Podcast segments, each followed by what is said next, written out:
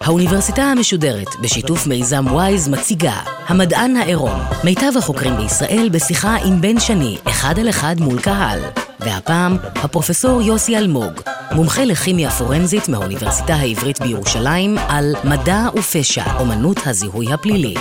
עורכת ראשית, מאיה גאייר.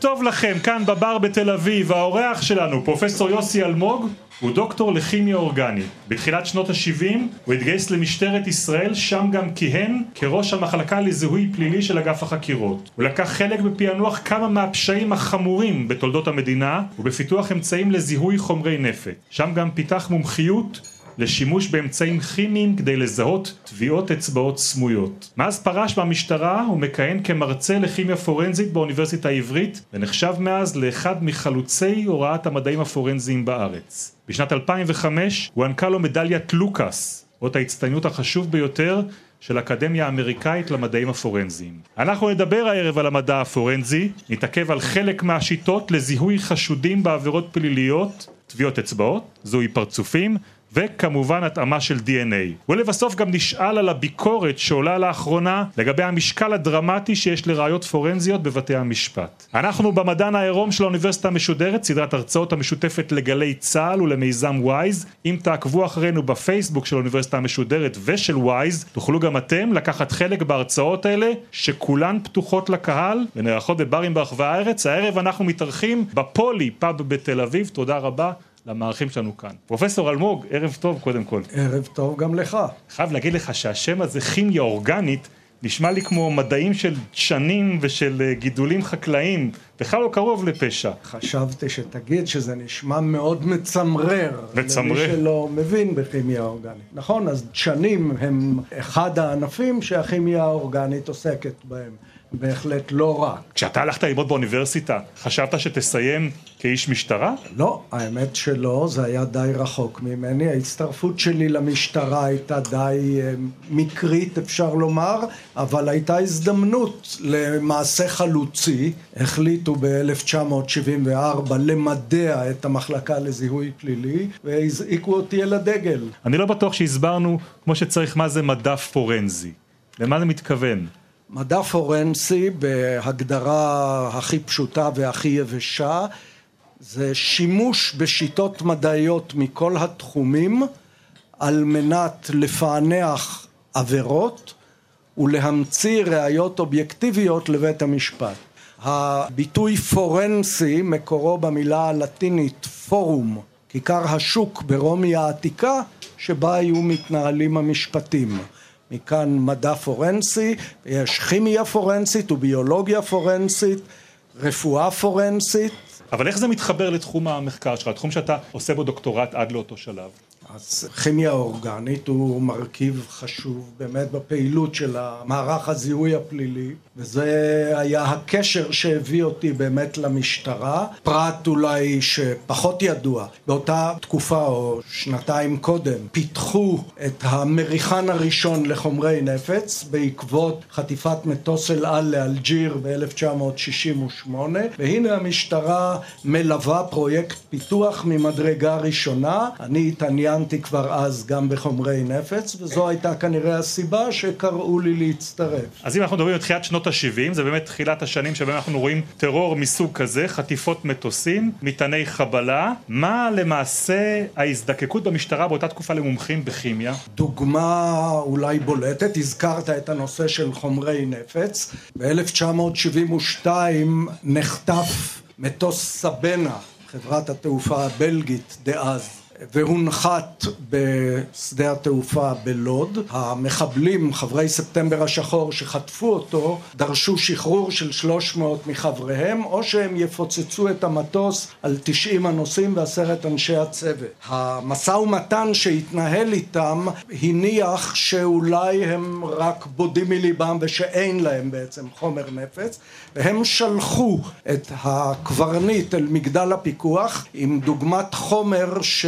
שנראה כמו פלסטלינה בצבע כתום, ואמרו זה חומר הנפץ שאנחנו נפוצץ בו את המטוס. באותה תקופה בדיוק, 1972, הוקמה במחלקה לזיהוי פלילי המעבדה לזיהוי חומרי נפץ. על רקע גל הטרור שהחל, והייתה משימה קשה, מכבידה, על מי שאז הקים את המעבדה, דוקטור שמואל ציטרין, לזהות במהירות רבה האם זה חומר נפץ או לא. זאת אומרת שהמחבלים, הטרוריסטים, יודעים לייצר חומרי נפץ שבמעבדת הכימיה עוד לא מכירים אותם? באותו זמן עדיין לא הכירו, בעצם החומר היה תערובת של שני חומרי נפץ פלסטיים מוכרים, אבל מעולם לא נתקלנו קודם בתערובת הזאת. לא המחבלים ייצרו אותו, מי שייצרה אותו הייתה צ'כוסלובקיה באותה תקופה והחומר הגיע למחבלים במהלך די מורכב אבל המקור היה צ'כוסלובקיה תשמע, זה לא נשמע לי כזה מסובך לזהות חומר נפץ, הרי זה חומר כימי, וכשהוא מגיע אליך למעבדה, אתה יודע, זה אפס או אחד, זה החומר הזה או לא החומר הזה, לא? נגיד, היום זה הרבה יותר פשוט, אז זה לא היה כל כך פשוט. למה? מפני שלא הייתה תשתית לזיהוי חד משמעי של חומרי נפץ,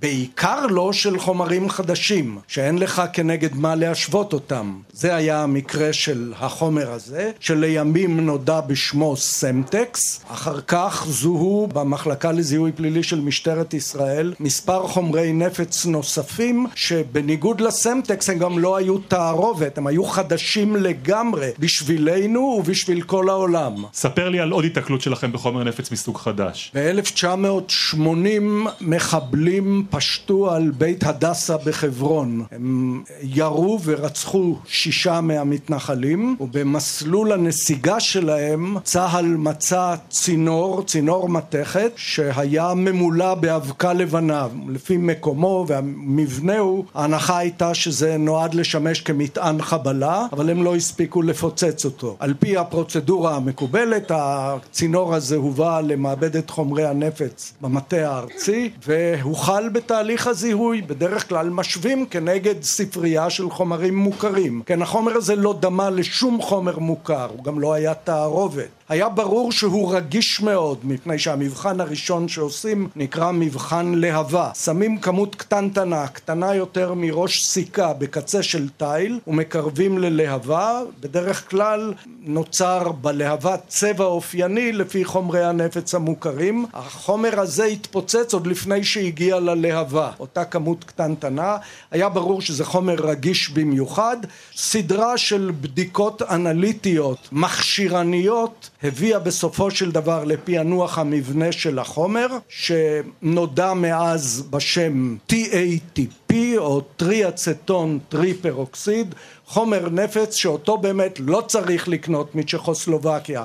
אותו הם יכלו לייצר בעצמם. משני חומרי גלם זמינים מאוד אחד מהם זה אצטון אתה יכול לקנות אותו בבית המרקחת הסמוך והשני מי חמצן, גם אותו אתה יכול לקנות בבית המרקחת הסמוך, והם למדו ככל הנראה מהאסכולה הסובייטית איך ערבוב של שני החומרים האלה בתנאים מסוימים מביא ליצירה של חומר נפץ רגיש מאוד מסוכן מאוד גם למי שמכין אותו ומי שמעביר אותו ממקום למקום והחומר הזה שימש את המחבלים בזירה שלנו במשך כעשרים שנה. עשרים שנה אתה אומר בערך עד שנות אלפיים עד האינתיפאדה השנייה. משמונים בערך עד האינתיפאדה השנייה. אמרתי החומר הזה רגיש מאוד היו למחבלים שהכינו אותו לא מעט תאונות עבודה בזמן ההכנה ולפעמים בזמן העברה ממקום ההכנה ליעד, לזירה שבו אמור להתרחש הפיצוץ ולכן אנחנו צפינו כבר אז שבמוקדם או במאוחר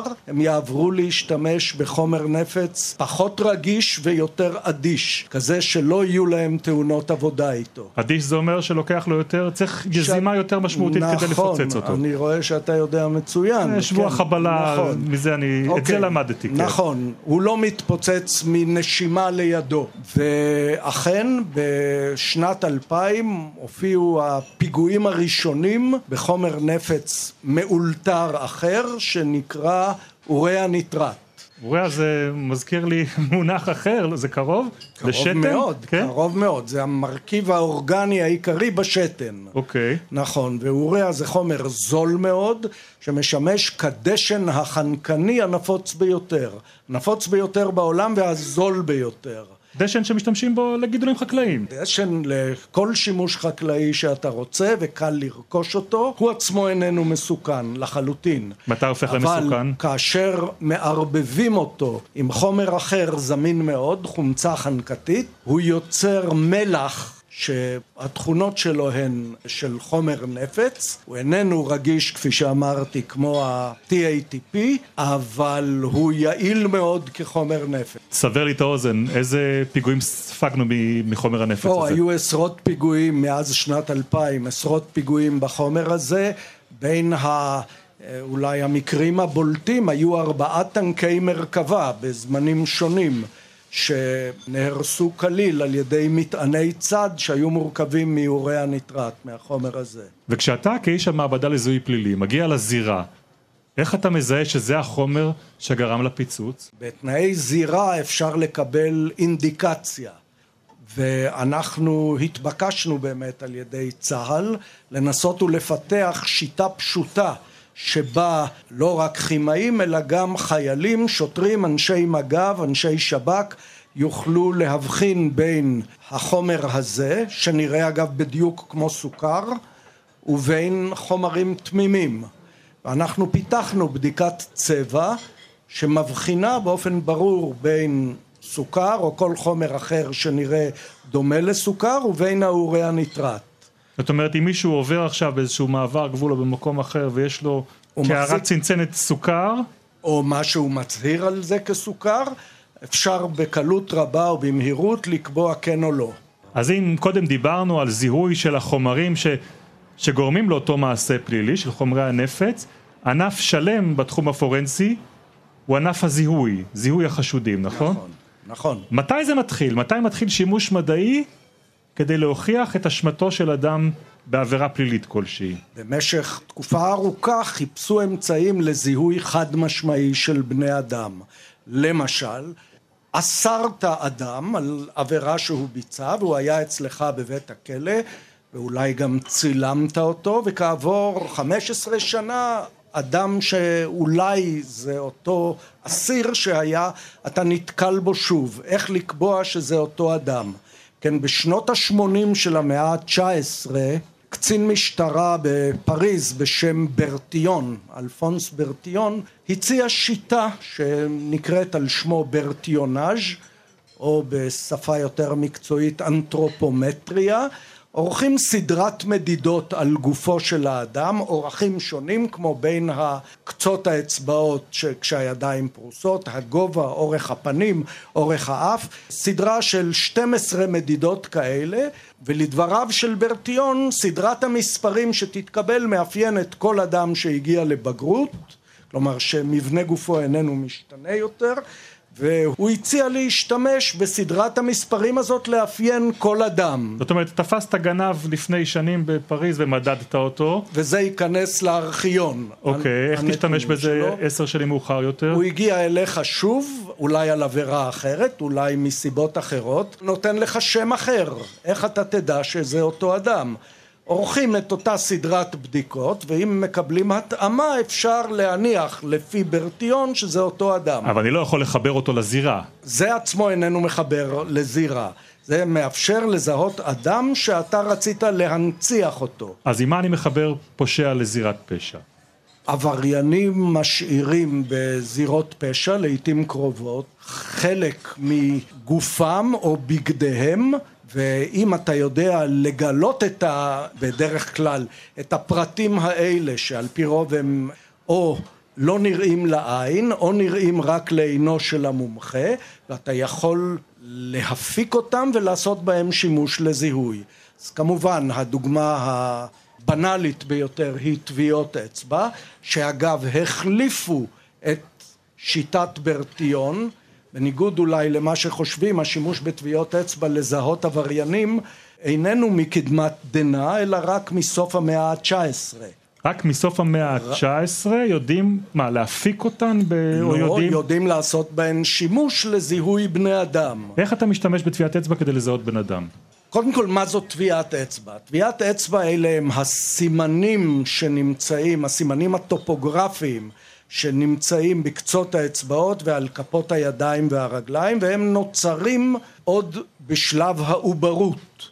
והחשיבות שלהם שהסימנים האלה הם ייחודיים, כלומר אין שני בני אדם שיש להם טביעות אצבע זהות, או נקרא לזה טופוגרפיה זהה של קצות האצבעות או כפות הידיים, והעיקרון השני שהסימנים האלה אינם משתנים מהעוברות ועד אחרי המוות. כלומר ניתן להשתמש בהם אם אתה מצליח להגיע אליהם על מנת לזהות בני אדם באופן חד חד ערכי. כשאתה מדבר על זהות, תאומים זהים, ניחנים אותן טביעות האצבע? לא.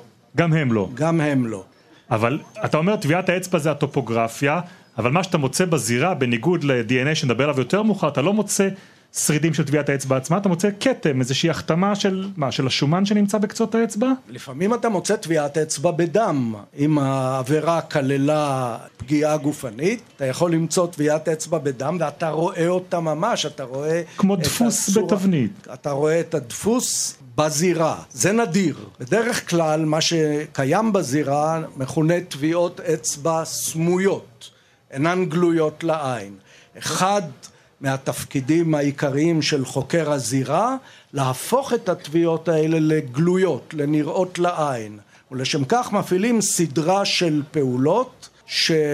מביאה את התביעות הסמויות האלה למצב של גלויות ואז ניתן להעתיק אותן ולצלם אותן ולהגדיל אותן ולעשות בהן את השימושים הנוספים לזיהוי למי שייכות התביעות האלה. איש מעבדה לזיהוי פלילי ששופך אבקה עם מברשת על איזשהו משטח ומנסה לחשוף אה, תביעות אצבע. זה עדיין קיים, נכון. זה, זה עדיין... זו השיטה הראשונה בזירה של התפרצות למשל. אוקיי. מגיע חוקר הזירה והוא יפזר אבקה במקומות שהוא חושב שהיה מגע של העבריין, הוא ינשוף להרחיק את עודף האבקה ומסתבר שהתביעות מתפתחות. אז לכולנו ברור שעל הידית נחפש אותן, על כלי נשק אה, או אמצעי אחר בזירה נחפש אותן, או בכל מיני נקודות אחיזה אחרות נחפש אותן. על עדן. חלון, על זכוכית, על כמה שולחן. כמה זמן הן מחזיקות מעמד, אותם כתמים שומניים של האצבעות שלנו? כמה זמן הם מחזיקים מעמד על פני משטח? תלוי בסוג המשטח ובתנאים שבהן התביעות האלה נשמרות. אחד המקרים המעניינים בתולדות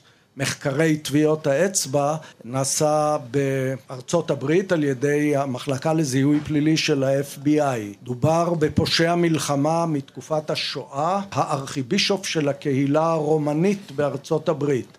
איש בשם ולריאן טריפה שבתקופת השואה היה כומר זוטר ברומניה היה משתף פעולה עם הנאצים אפילו עם הצמרת הנאצית ועשה פוגרומים ביהודים. יש כאלה שאומרים שהוא עוד הגדיל לעשות ממוריו הנאצים והנה האיש הזה נעלם מרומניה אחרי המלחמה. בתחילת שנות החמישים הופיע בארצות הברית כפליט מהמלחמה התאזרח וטיפס במעלות הכמורה של הקהילה הרומנית בארצות הברית. עד אשר נתקל בו יום אחד רופא שיניים יהודי קשיש ברחוב וזכר אותו עוד מרומניה כפוגרומיסט דיווח על כך לשלטונות ההגירה והאיש מוזמן לחקירה. הוא מכחיש כל קשר. מעולם לא הייתי פוגרומיסט מעולם לא השתתפתי בפרעות. גם לא היה לי מעולם קשר עם הצמרת הנאצית כמו שאומרים. ה-FBI שצריך לקבוע עמדה בין שתי דעות או שתי הצהרות פנה למשטרה הגרמנית וביקש לקבל חומר שיכול לשפוך אור על הזהות של האיש. הגרמנים שלחו להם גלוית דואר שהימלר, האיש מספר שתיים בהיררכיה הנאצית, קיבל בחתימת ולריאן טריפה, אותו שם, ב-1942. כאשר הראו לו את הגלויה, האם אתה כתבת אותה, הוא הכחיש כל קשר מעולם, מעולם לא היה לי קשר להימלר. והנה ה-FBI בודק את הגלויה על מנת לחפש עליה טביעות אצבע. גלויה מ-42. גלויה מ-42. והשנה עכשיו היא איזה? השנה עכשיו היא 1984, ועל ידי שימוש במכשיר לייזר שבאותה שנה הוכנס לשימוש במעבדות ה-FBI, התגלתה תביעת אגודל של אותו חשוד שעומד בחקירה ב-FBI, מכאן ברור שהוא האיש שכתב את הגלויה, ועל סמך זה הוא גורש מארצות הברית והוא מת בפורטוגל ב-1987. לשאלה שלך הנה, על משטח עשוי נייר, טביעת אצבע יכולה להשתמר במשך עשרות שנים. על נייר עשרות שנים, על המשטחים שאנחנו מכירים אותם, המתכתים הרגילים? בדרך כלל פחות, מפני ששם המטריצה של התביעה, החומר שמופרש על גבי המשטח, במשך הזמן מתחיל לזחול לרוחב המשטח, ובסופו של דבר התפתח כתם ללא טופוגרפיה. אז בעצם כשאתה עושה איזשהו עיבוד לאותה טביעת אצבע אתה יכול להתחיל לזהות את הטופוגרפיה שלה. דיברת על עיבוד באמצעות לייזר, דיברנו על האבקה, איזה עוד אפשרויות יש לך כדי להפיק טביעות אצבעות? על נייר בדרך כלל, שהוא משטח חשוב מאוד מבחינה פורנסית, על נייר בדרך כלל משתמשים בשיטות כימיות. שבפיתוח של חלקן היה חלק לא מבוטל גם למחלקה לזיהוי פלילי של משטרת ישראל. והשיטות האלה מגיבות, בשיטות האלה מפעילים בעצם על המשטח הנבדק מגיב כימי, בדרך כלל בתמיסה, לפעמים בפאזה גזית, והמגיב הזה יוצר תגובת צבע עם מרכיבים שונים שקיימים בזיעה, בזיעה של כפות הידיים. אז אני מניח שבמקרה האידיאלי הצלחת לצייר איזשהו מרכיב של הטופוגרפיה של האצבע. עכשיו גם כולנו מכירים את הכפתור אצלנו בסמארטפון שמזהה את טביעת האצבע שלנו ואנחנו יודעים שיכול לזהות אותה בכמה נקודות שונות. אבל מה באמת הופך את הזיהוי שלך לקביל בבית משפט? את זה שאתה תתאים את טביעת האצבע שדגמת בחדר המעצר עם טביעת האצבע שאספת בזירה. וזאת באמת התמחות מיוחדת. אני זוכר שפעם דובר על מספר נקודות שצריכות נכון. להיות זהות. במפה הטופוגרפית הזאת שיש לנו בקצות האצבעות יש נקודות אופייניות, באנגלית זה נקרא characteristic points, והנקודות האלה באופן מאוד מצומצם הן סיומי רכסים ומזלגות, רכס אחד שמתפצל בנקודה מסוימת לשני רכסים. המומחה מחפש את הנקודות האלה ואת המקומות היחסיים שלהן על המפה הזאת, ואם הוא מוצא מספר מספק של נקודות כאלה ברצף, הוא יכול לקבוע שהתביעה הזאת זהה לתביעה השנייה, לתביעת המטרה. מה זה מספר מספק ברצף? מספר מספק ברצף זאת סוגיה מעניינת, מפני שאין לה, מסתבר, בסיס מדעי. באופן היסטורי היו דורשים, למשל במדינות שהיו קולוניות בריטיות כמונו, היו דורשים 12 נקודות התאמה כאלה ברצף. באנגליה גופה דרשו 16. למה? הילידים אין בעיה, להם יספיקו 12, אנחנו רוצים להיות יותר פתוחים. במדינה ענקית כמו סין מסתפקים בשמונה נקודות התאמה. ב-1995 התקיים בארץ הכינוס הבינלאומי הראשון למחקרי טביעות אצבע. הכינוס הזה היה במכללה לקצינים בכירים של משטרת ישראל בנעורים ובמסגרת הכנס התקיים מושב מיוחד שידון על המספר המינימלי של תביעות שיש להציג לבית המשפט כדי לקבוע זהות בין שתי תביעות. והתוצאה של המושב הזה הייתה הכרזה נקראה הכרזת נעורים ככה היא מופיעה בספרות המקצועית הבינלאומית The נעורים Declaration והיא קבעה שאין בסיס מדעי לדרישה של איזשהו מספר, 12 או 16 או 8 והדרך הנכונה לפעול היא שהמומחה יסתמך על ניסיונו והבנתו והוא יכול להציג אם הוא סבור ששתי תביעות הן זהות גם מספר נמוך מ-12 נקודות. ולקבוע שיש פה זהות. ולקבוע שיש פה זהות. שמע אני מבין שאתה מתרגש מהעניין הזה וכמובן מהשייכות הישראלית של נעורים לסיפור הזה אבל אני חייב להגיד לך שכשאני שמעתי את זה ממך בפעם הראשונה, הרמתי גבה. כי הרי אני מניח שרוב האנשים שישבו בנעורים וקיבלו את ההחלטה הזו הגיעו כמוך ממחלקות לזיהוי פלילי של ארגוני משטרה בעולם והמוטיבציה הבסיסית שלהם היא מה לעשות? להרשיע, לתפוס את החשודים, נכון? לא. למה לא? לא. המוטיבציה הבסיסית היא להגיע לחקר האמת. לא פחות חשוב מלקבוע שפלוני עשה את העבירה שמיוחסת לו, לקבוע שפלוני לא עשה את העבירה שמיוחסת לו. אם אני מסתכל היום לאחור, מבחינה סטטיסטית, לפי דעתי, יש הרבה יותר מקרים כאלה שבהם אמרנו זה לא החשוד, מאשר אמרנו זה כן החשוד. אבל יש לי הרגשה שהמקרה שבו פותחים בקבוק שמפניה אצלכם זה לא המקרה שבו אומרים זה לא החשוד, אלא דווקא המקרה שבו אומרים זה כן החשוד. אני מוכרח לציין, אני הייתי 16 שנה ראש מז"פ, אני לא זוכר שפתחנו בקבוקי שמפניה, גם בפענוחים הכי הכי מסעירים נקרא לזה. אבל אתה בא ואתה אומר מראש, אין שום רקע מדעי, או אין, איך, איך הגדרת את העניין הזה? אין שום אין עניין... אין בסיס מדעי לדרישה של מספר נקודות כלשהו. ואנחנו יושבים בערב שכותרתו היא מדע ופשיעה. אז מה אתה בא לומר לי, שלאינטרפטציה של החוקר יש פה מקום משמעותי כשהוא בא להעיד בבית המשפט? קודם כל כן, בדרך כלל כשיש זיהוי חיובי יבדוק אותו תמיד גם מומחה נוסף שלא היה מעורב בתהליך הראשוני, אבל לשם דוגמה, המומחים שבדקו בתקופת עבודתם, נאמר מיליון טביעות אצבע מכל הסוגים, ולא ראו, אף אחד מהם לא ראה שתי טביעות שונות שכללו שמונה נקודות התאמה זהות. זה מהווה בסיס סטטיסטי די כבד. אז היום למרות שאין עדיין מודל סטטיסטי מדויק לטביעות אצבע, כל בתי המשפט בעולם מסתמכים על האינטואיציה ואינטרפרטציה של המומחים. פרופסור יוסי אלמוג, אני בטוח שעל העניין הזה אנחנו נרחיב ולדבר איתך גם בחלק השני של המפגש, אבל לפני זה יש לנו כאן גם קהל גדול בבר הזה שנקרא פולי בתל אביב. אני מאמין שבשלב הזה כבר יש גם שאלות שהיו רוצים לשאול אותך.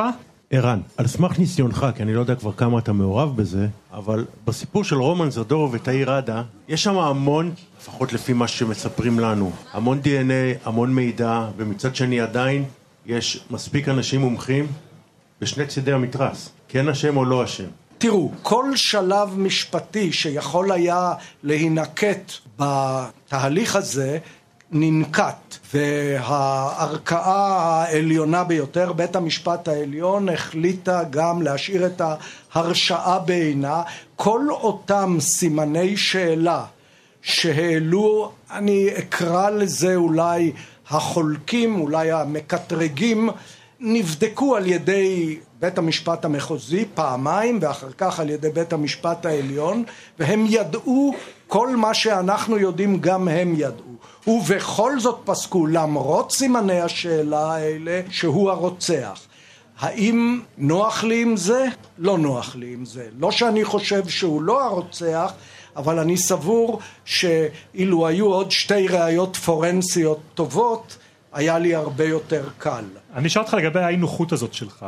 האם היא נובעת גם מהעובדה שלדעתך מי שטיפל לראשונה בזירה והיה יכול לאסוף משם את הממצאים, את אותם ממצאי דנ"א שישמשו להוכחה פורנסית של אשמתו של חשוד זה או אחר, עשה עבודה לקויה. אני חושב שלייטמן דה פליג שהעבודה בזירה הייתה לקויה, החקירה הייתה לקויה, היו לא מעט סימני שאלה שהתעוררו לאורך התהליך, את כל זה ידעו גם בתי המשפט בשתי הערכאות, והם החליטו שהחומר הפוזיטיבי מרצה אותם, כן, משכנע אותם למרות סימני השאלה. אגב, כתשובה כללית, בהרבה מאוד מקרים, כאשר יש ראיות לאין ארוך טובות יותר או רבות יותר, פורנסיות מאשר במקרה הזה, יש גם סימני שאלה שאין לנו תשובה עליהן, והכמות של החומר הפוזיטיבי מכריעה את הכף באופן ניכר.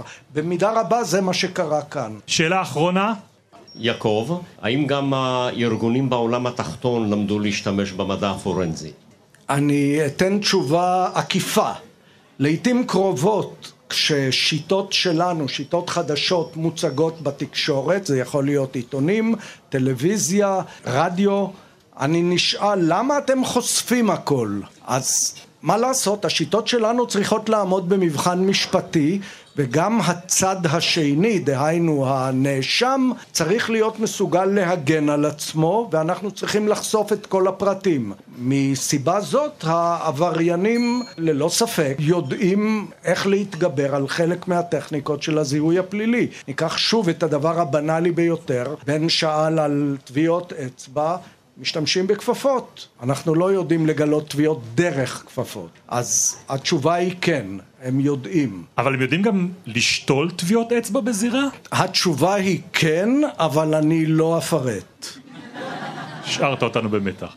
פרופסור יוסי אלמוג, זאת נקודה מצוינת להיפרד מהמאזינים שלנו בגלי צה"ל. הם ישובו להאזין לך בשבוע הבא בחלק אה, הבא של המפגש.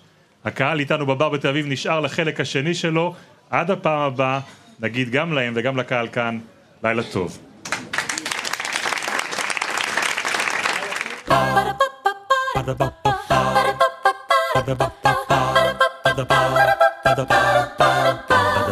האוניברסיטה המשודרת המדען העירום. בן שני שוחח עם הפרופסור יוסי אלמוג, מומחה לכימיה פורנזית מהאוניברסיטה העברית בירושלים, על מדע ופשע, אומנות הזיהוי הפלילי. עורכת ראשית, מאיה גאייר. עורך ומפיק, נחום וולברג. מפיקה ראשית, יובל שילר. ביצוע טכני, בני יהודאי ויאיר בשן. עורכת הדיגיטל, נועה שינדלר. האוניברסיטה המשודרת, בכל זמן שתרצו, באתר וביישומון גלי צה"ל, ובדף הפייסבוק של האוניברסיטה המשודרת.